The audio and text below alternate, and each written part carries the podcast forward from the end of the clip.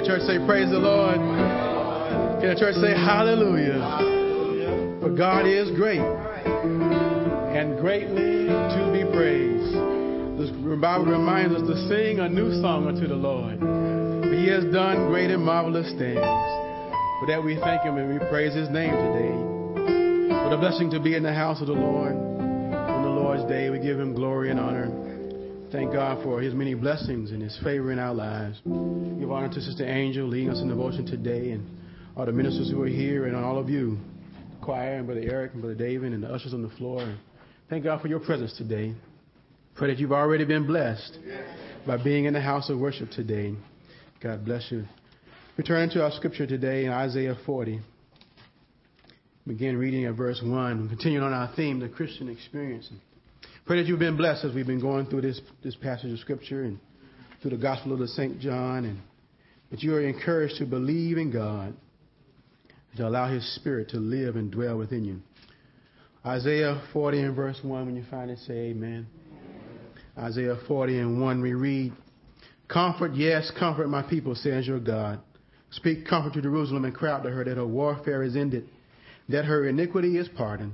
She has received from the Lord's hand double for all her sins.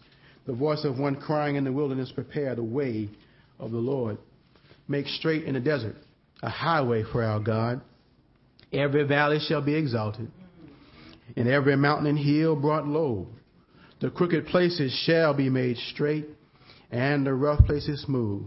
The glory of the Lord shall be revealed, and our flesh shall see it together. For the mouth of the Lord has spoken. For a New Testament passage of Scripture, we'll look at the Gospel of St. John, chapter 7. We're going to begin reading at verse 19. John's Gospel, chapter 7. We're going to begin reading at verse 19. When you find it, say amen. John's Gospel, chapter 7. Begin reading at verse 19. We read, Did not Moses give you the law? Yet none of you keeps the law. Why do you seek to kill me? The people answered and said, You have a demon. Who is seeking to kill you? Jesus answered and said to them, I did one work, and you all marvel. Moses therefore gave you circumcision, not that it is from Moses, but from the fathers, and you circumcise a man on the Sabbath.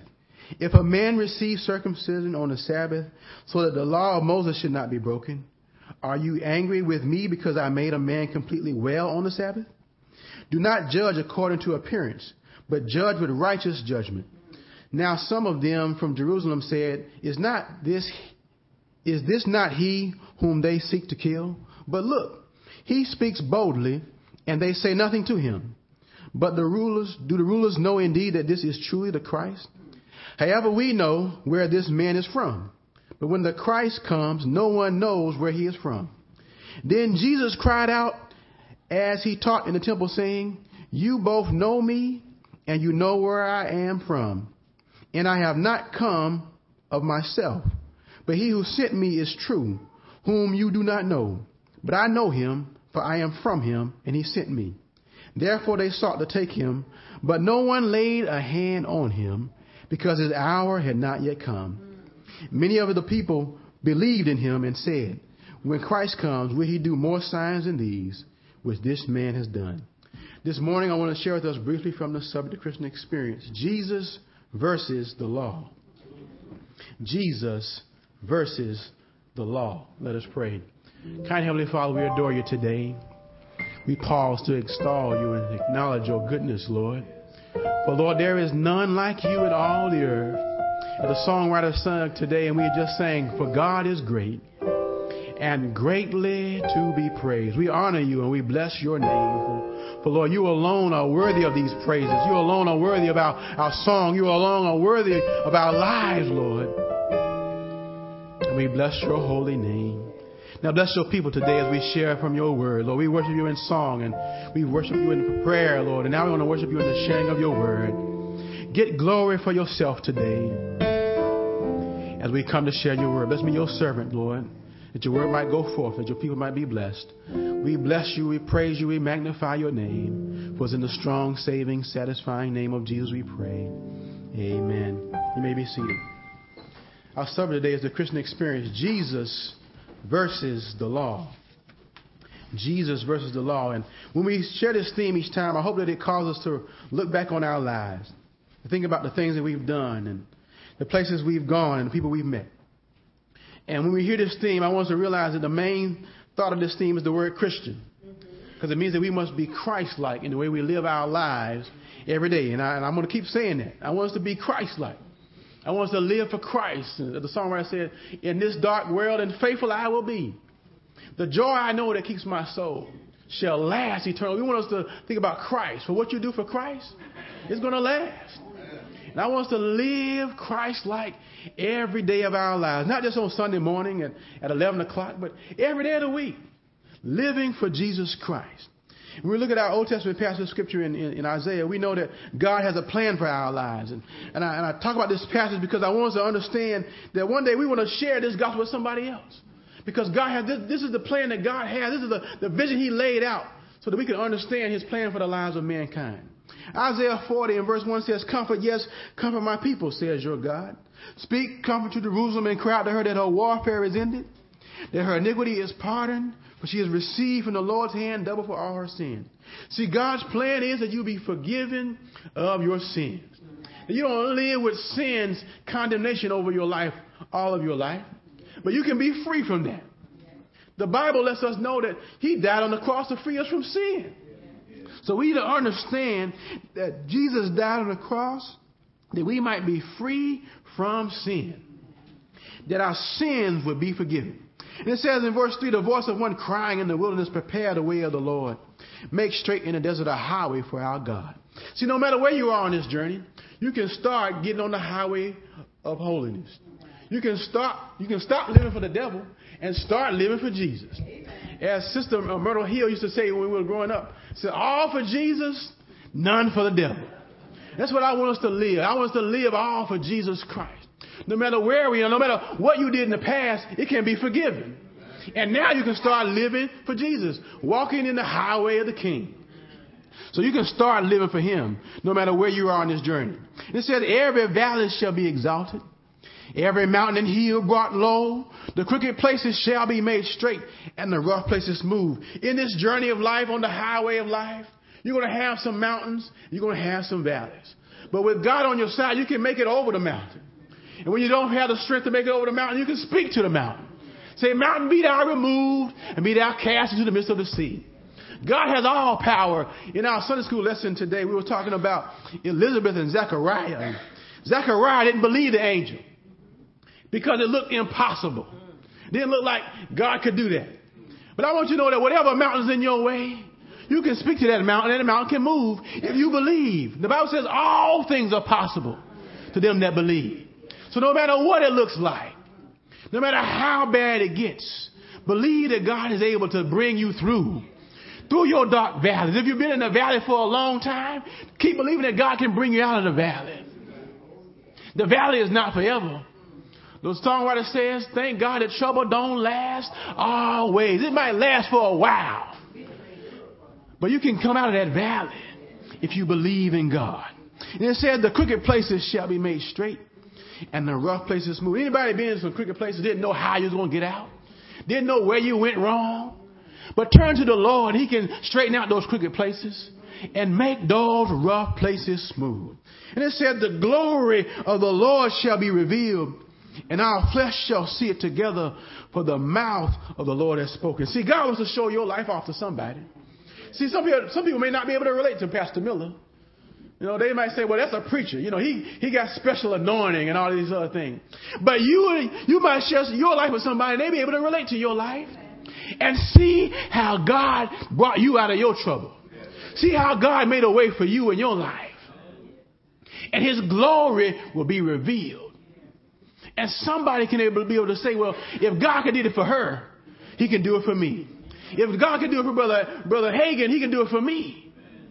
Because God wants to reveal himself through your life to somebody else.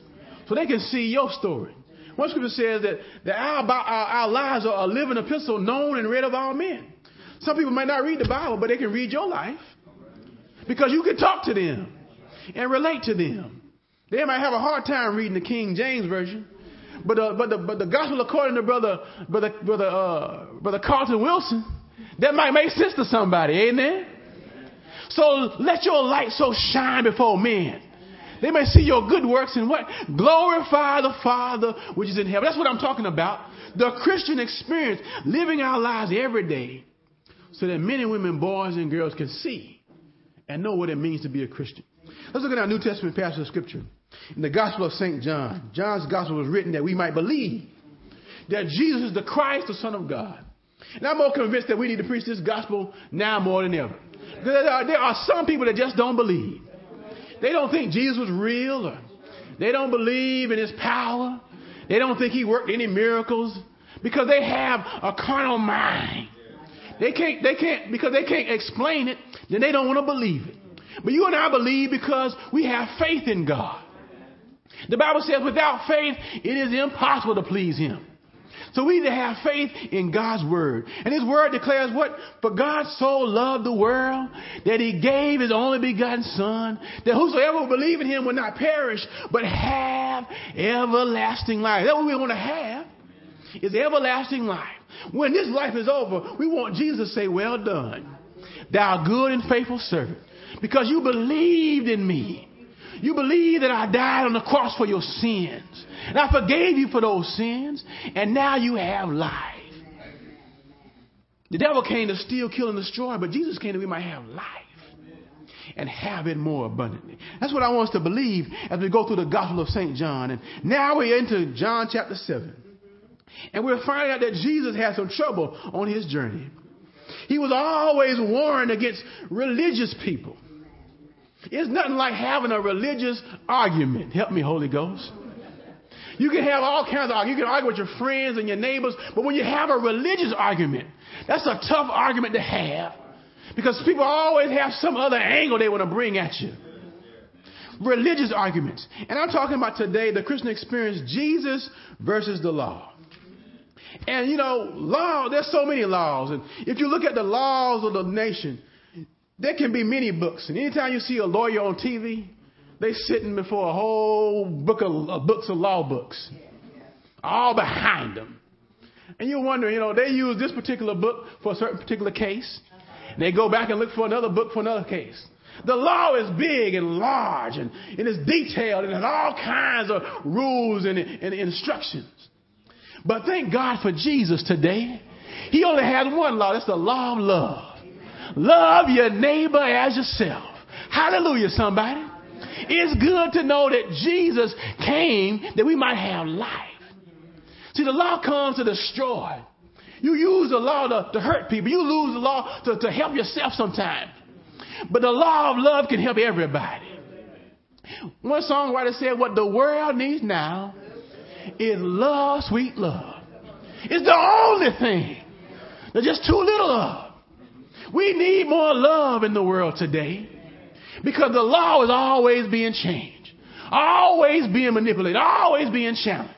Look at our law, uh, our, our politicians today. They scribing and striving over the law, trying to throw in this little bit and that little bit, politicking and trying to make sure that we don't, that our president don't make it to another another election, and that the poor people suffer, always using the law. But today I want to talk about Jesus versus the law. He came that we might have life. And I thank God for Jesus today. And look at this lesson today, beginning in, in, in, John chapter 7 and verse 19. There are three things in this passage. I want to realize that Jesus didn't come to be just like the law, to be religious. He came to have a relationship. See, the law, it works against everybody. If you break the law, it don't matter what, what I know. Don't matter who you know. If you broke the law, they did, they determined to make sure you pay by the law. But if you know Jesus, he can circumvent the law. He has power over the law. So we're talking today about Jesus versus the law. Let's look in John chapter 7 and verse 19. I want us to understand three things today. The first thing I want us to see is that the law kills, but Jesus heals. The law kills, but Jesus heals. Look at John chapter 17, and I mean John chapter 7 and verse 19. It says, Did not Moses give you the law? Yet none of you keeps the law. Why do you seek to kill me? The people answered and said, You have a demon. Who is seeking to kill you?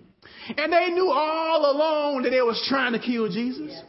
And they gonna say again in this passage of scripture, you know, that these are they trying to kill Jesus? Here they are denying what they're gonna gonna com- com- confess to later. So the law comes to kill, but Jesus came to heal. And I want us to see that Jesus is always working against religious structure and religious ideals and just doing what somebody already said to do. Jesus' is verse, he comes to, to go against the law. He said, one, he said in one place, I didn't come to destroy the law, but to fulfill it. Or, in other words, to make it work right, like it's supposed to work.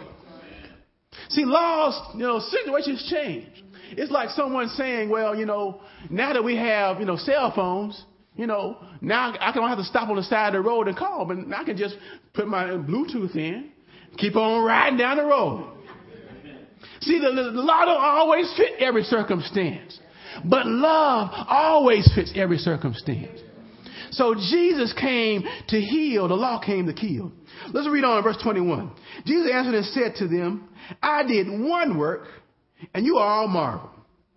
Moses therefore gave you circumcision, not that it is from Moses, but from the fathers. And, and you circumcise a man on the Sabbath. If a man receives circumcision on the Sabbath, so that the law of Moses should not be broken, are you angry with me because I made a man completely well on the Sabbath? See how hard it is to keep the law in every circumstance? Because sometimes it just don't fit. And we see the children of Israel, the, the, the, the religious Jews, they realized they knew the law and they always wanted to keep it. And the law said that when a child is born after eight days, they need to be circumcised. No matter when the eighth day was. And so if the eighth day came on the Sabbath, the law says no work can be done on the Sabbath. But you guarantee Jesus said that if the child was born and it happened to be the Sabbath, they was going to circumcise the child. So in every situation, the law doesn't always work. But the law of Christ always works because it's governed by love. So Jesus was trying to trying to reason with these people, and they were unreasonable. And I'm here to tell you today, as a pastor, as a as a believer, that sometimes the law is unreasonable. As the body of Christ, we don't need to be unreasonable when it comes to loving our neighbor as ourselves. And I want to say, you know, one day some people are going to walk into Shadydale. They may not have the right dress on. Help me, Holy Ghost. Their pants might be sagging down. But I want us to have the love of Christ, to treat them with the love of God, and not just by what we think we should be telling them. Amen, somebody.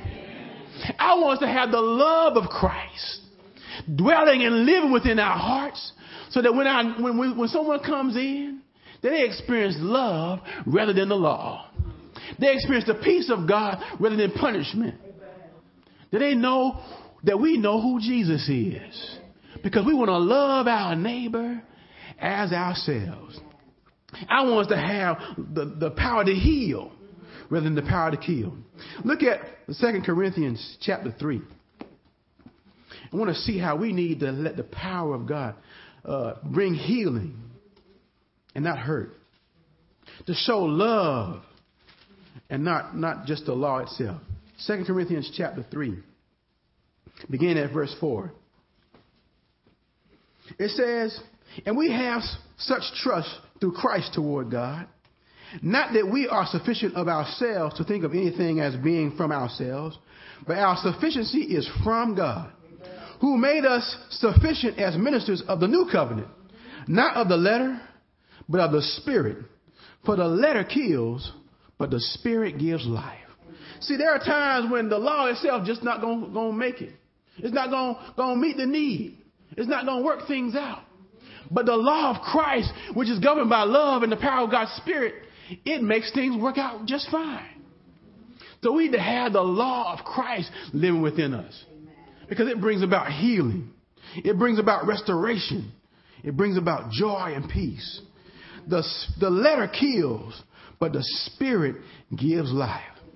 And that's what I want us to live by the Spirit of God. We're talking about the Christian experience, Jesus versus the law. The second thing I want us to see in this message today is the law judges by appearance, but Jesus judges by righteousness. Look at John 7 and begin at verse 24. We see the law judged by appearance, but Jesus judges by righteousness. Verse 24 says, Do not judge according to appearance, but judge with righteousness. Now, some of them from Jerusalem said, Is this not he whom they seek to kill? But look, he speaks boldly, and they say nothing to him. Do the rulers know indeed that this is truly the Christ? However, we know where this man is from, but when the Christ comes, no one knows where he is from. See, they were thinking about the appearances. They were thinking about what the prophets had said many, many years ago. Thinking about, you know, how he's going to look.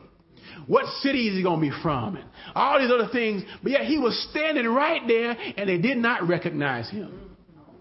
So the law judges by appearances. But Jesus judges by righteousness. He knows what is right. Jesus says, What? I am the way, the truth, and the life. So we need to judge by righteousness, not just by appearances. Because you know, you know, even in the United States of America, a person is what? Innocent until proven guilty. You can look guilty of sin, but you probably weren't even there. You was probably at home watching TV, and somebody accused you of something and made it look like you was wrong. Anybody been, been falsely accused before?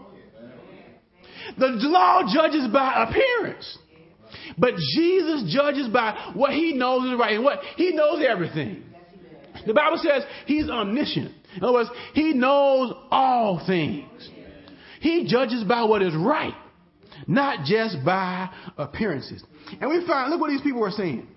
Jesus said in verse 24, do not judge according to appearance, but judge with righteous judgment. In other words, don't listen, listen, listen to everything.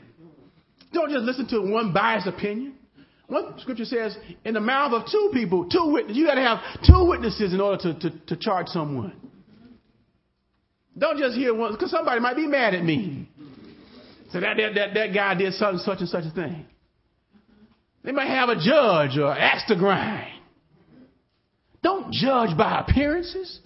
Judge righteously. So reading verse 25 says, Now some of them from Jerusalem said, Is this not he whom they seek to kill? But look, he speaks boldly, and they say nothing to him. Do the rulers know indeed that this is truly the Christ? See, they looking right at Jesus. They know what everybody's trying. They know they're trying to kill him. But they're looking at him by appearances, and he's just walking among them. If they were judged by appearance, he should be arrested. He should have been handcuffed and put in the back of the squad car. But no, they're not even touching him because Jesus judges by righteousness. That's how you and I need to carry ourselves in this world. Don't just go by the first thing you heard said. It might be wrong. And then you'll be embarrassed and have to come back and apologize. You know, sometimes it's hard to apologize. So why don't you do it right the first time? Govern your life by the law of the love of Christ. Let the love of God and the sweet communion of the Holy Spirit, let that rest and rule and abide in your life. Let that be the, how you how you make decisions in life. Because if you go by appearances, you just might be wrong. If you go by hearsay, you might be wrong. Judge by righteousness. Look at Psalm number 96, verse 10. See, God judges by righteousness. Aren't you glad God don't judge just like men? Just because of what something look like or what something sound like? God judges by righteousness. Psalm number 96, beginning at verse 10, it reads, Psalm 96 and 10 says, Say among the nations, the Lord reigns. The world also is firmly established. It shall not be moved. He shall judge the peoples righteously. Let the heavens rejoice. Let the earth be glad. Let the sea roar in all its fullness. Let the field be joyful and all that is in it. Then all the trees of the woods will rejoice before the Lord. For he is coming. For he is coming to judge the earth. He shall judge the world with righteousness and the peoples with his truth. See, the man, they don't judge rightly. They judge by their feelings. They judge how somebody else told them to judge. They don't judge righteously. But I'm so glad today that God judges by righteousness. He's not paid off. He can't pay God off with money. Because the earth is the Lord's, the fullness thereof, and the world, and they that dwell therein. He owns all the hills and the hills and the cows on the hill. So he owns everything. He's not worried about being paid off. Just like right now, you know, some, some of our congressmen are owned by lobbyists. But nobody can lobby heaven and pay God off to make a decision in a certain way. Thank God that God judges by righteousness. So the earth can rejoice and be glad. We can shout unto God because we know He's going to treat us right. Because He judges by righteousness. So the third thing and the last thing I want to see in this message today the law brings death, but Jesus brings life. Look again at John 7. And We see how Jesus was able to make it through all of the speculation, all the hearsay, and continue to live. Let's look at beginning reading at verse uh, 28. It says, Then Jesus cried out as he taught in the temple, saying, You both know me, and you know where I am from, and I have not come of myself, but he who sent me is true, whom you do not know. But I know him, for I am from him, and he sent me. Therefore they sought to take him, but no one laid a hand on him, because his hour had not yet come. And many other people believed in him and said, when, when the Christ comes, will he do more signs than these which this man has done? See, Christ comes to bring life. The law tries to bring death. But Christ brings life. And even in that situation, and I'm sure that, you know, there was limited access in and out of that temple. But Jesus was allowed to speak freely and then leave when he wanted to leave because Jesus brings life. Now, I want to understand as Christians in this journey, sometimes it looks like everything is over. It looks like you've done got to the last straw. Looks like you don't know where you're going to come out at. But when you believe in Jesus Christ, you still have life. You can still make it. You can still overcome even the worst thing that you could think ever happened to you. You can still live and overcome because Jesus has come to bring life. Not death, not destruction. That's the devil's job. He came to steal, kill, and destroy. But Jesus has come that you might have life and have it more abundantly. Look at Romans chapter uh, 5 as we bring this message to a close. Romans 5 17. It says in Romans 5 and 17, For if by one man's offense death reigned through the one much more than those who receive abundance. Of grace, or the gift of righteousness, will reign in life through the one, Jesus Christ. Therefore, as through one man's offense, judgment came to all men, resulting in condemnation, even so through one man's righteous act, the free gift came to all men, resulting in justification of life. For by one man's disobedience, many were made sinners, so also by one man's obedience, many were made righteous. Moreover, the law entered that the offense might abound, but where sin abounded, grace abounded much more. So that as sin reigned in death, even so grace might reign through righteousness to eternal life through Jesus Christ our Lord. See, Jesus has come that we might have life and have it more abundant. No matter where we are in this world, no matter where we are on our journey, Jesus has come to bring us life. And I thank God today for knowing this, for knowing that sin came into the world through Adam, but life came through Jesus Christ. Trouble comes through disobedience, but life comes through obedience. And destruction may come through sorrow. But when we love, live for Jesus Christ, we have life more abundantly. And even in the darkest times of life, we know we can call on the name of the Lord and be delivered. Be delivered and set free because we believe in the power of God. And I want us to believe in God's power today. To know that no matter what the law may say, no matter what the friends may say, no matter what the, the, the numbers might say, but when you call on the name of the Lord, you know that you can have life and have it more abundantly. May God bless you today. Hope you understood the message as we stand together. The Christian experience, Jesus versus the law.